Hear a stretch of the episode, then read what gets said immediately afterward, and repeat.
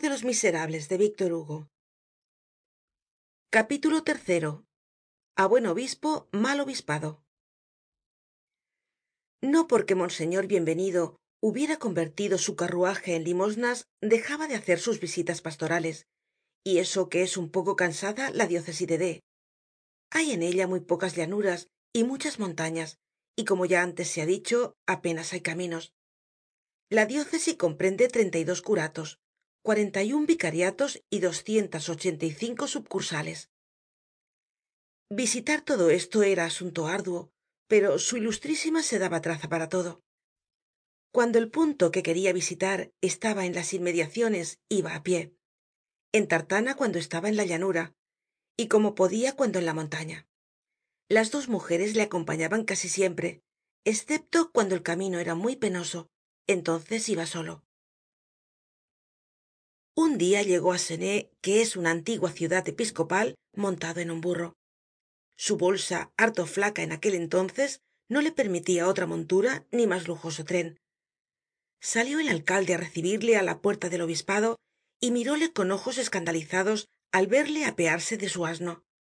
Algunas personas se reian en derredor. Señor alcalde dijo el obispo y vosotros señores regidores bien conozco lo que os escandaliza. Creeis que es demasiado orgullo para un pobre sacerdote presentarse á caballo en una cabalgadura que fue la de jesucristo os aseguro que por necesidad lo hice no por vanidad. En estos viajes era indulgente y piadoso y predicaba menos que conversaba. Nunca iba á buscar muy lejos sus argumentos ni los modelos que citaba a los habitantes de un país les señalaba el ejemplo del país vecino. En los parajes donde habia poca caridad para los pobres decia ved á los de brianzon han concedido á los pobres á las viudas y á los huérfanos el derecho de hacer segar sus campos tres dias antes que los de los demás. Les reconstruyen gratuitamente sus casas cuando están ruinosas.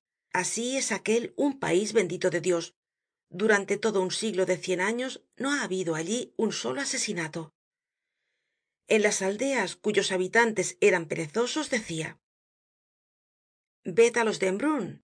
Si en tiempo de la recoleccion un padre de familia tiene á sus hijos en el ejército y á sus hijas sirviendo en la ciudad y está enfermo ó impedido el cura lo recomienda desde el púlpito á sus convecinos y el domingo despues de la misa todos los habitantes de la aldea hombres mujeres y niños van al campo del pobre para hacerle su siega y le traen la paja y el grano á sus trojes y graneros.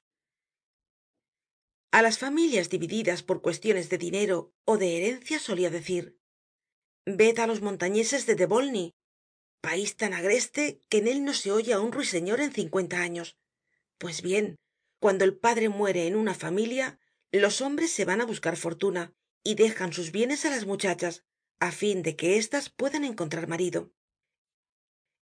En las comarcas donde reinaba la manía de los litigios y donde los arrendatarios se arruinaban gastando en papel sellado solia decir mirad la buena gente del valle de queyras son unas tres mil almas pero viven como si aquello fuera una pequeña república. Allí no se conocen ni el juez ni el alguacil. El alcalde lo arregla todo. Él reparte la contribucion tasa la cuota de cada uno á conciencia juzga gratis las diferencias dicta los fallos sin costas y se le obedece porque es un hombre justo entre los hombres sencillos.